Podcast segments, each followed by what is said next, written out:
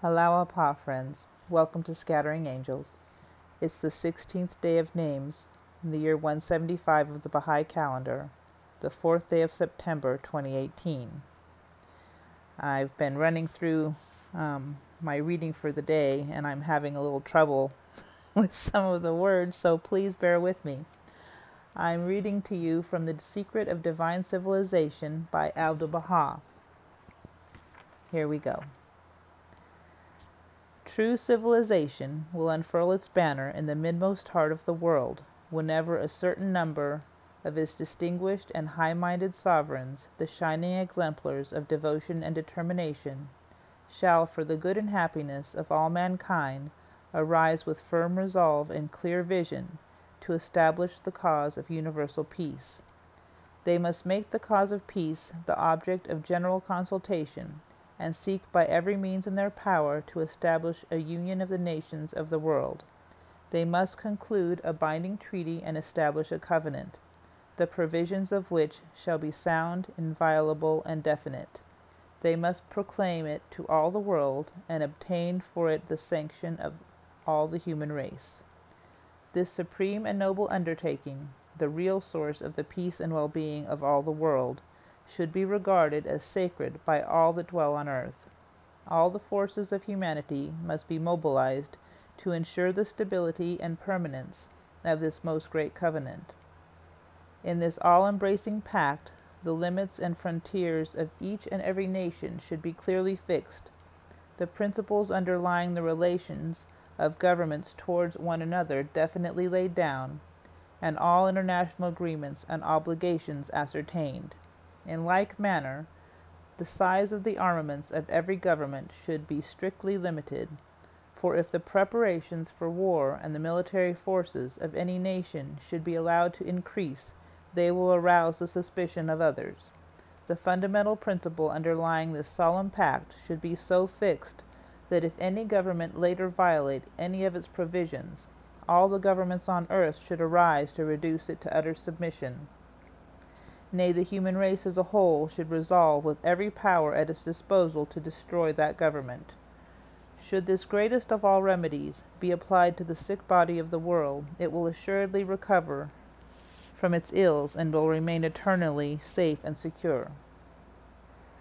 Observe that if such a happy situation be forthcoming, no government would need continually to pile up the weapons of war, nor feel obliged to produce ever new military weapons with which to conquer the human race.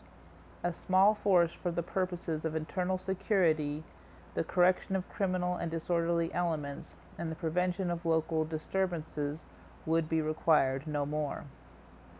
In this way, the entire population would first of all be relieved of the crushing burden of expenditure currently imposed for military purposes, and secondly, great numbers of people would cease to devote their time to the continual devising of new weapons of destruction. Those testimonials of greed and bloodthirstiness, of, and bloodthirstiness, so inconsistent with the gift of, of life, and would depend, and would instead bend their efforts to the production of whatever will foster human existence and peace and well-being, and will become the cause of universal development and prosperity. Then every nation on earth will reign in, in honor and every people will be cradled in tranquility and content. A few, unaware of the potent latent in human endeavor, excuse me, a few, unaware of the power latent in human endeavor, consider this matter as highly impracticable, nay, even beyond the scope of man's utmost efforts. Such is not the case, however. On the contrary, thanks to the unfailing grace of God, the loving kindness of his favors, the unrivaled endeavors of wise and capable souls, and the thoughts and ideas of the peerless leaders of this age, nothing whatsoever can be regarded as unattainable.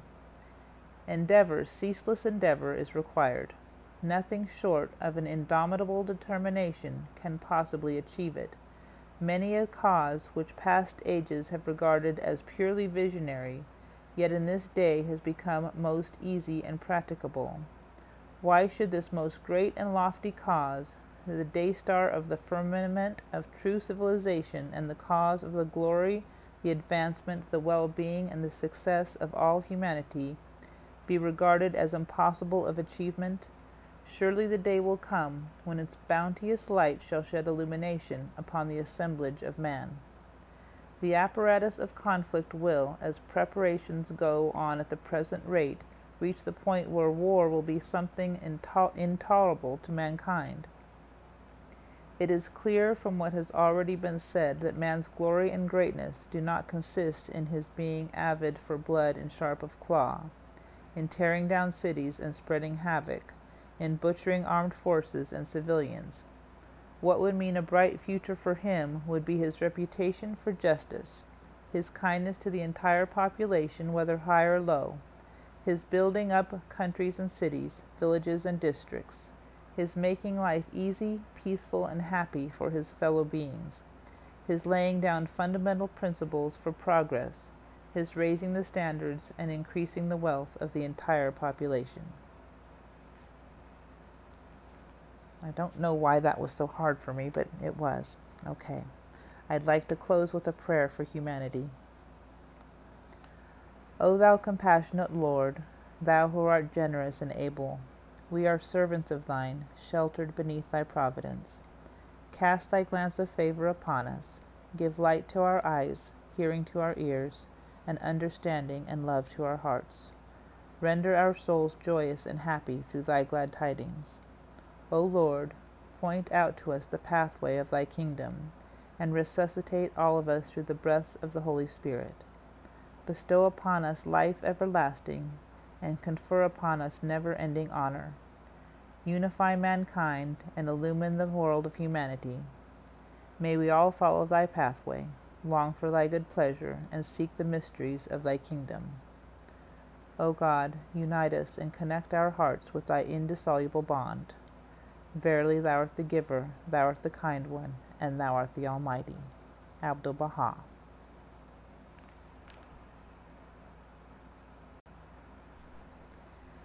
Okay, so that wraps it up today for me. I'm going to go and ungarble my tongue.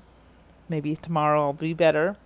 Um, thank you again for joining me, and we will see you again tomorrow at Scattering Angels. Have a great day.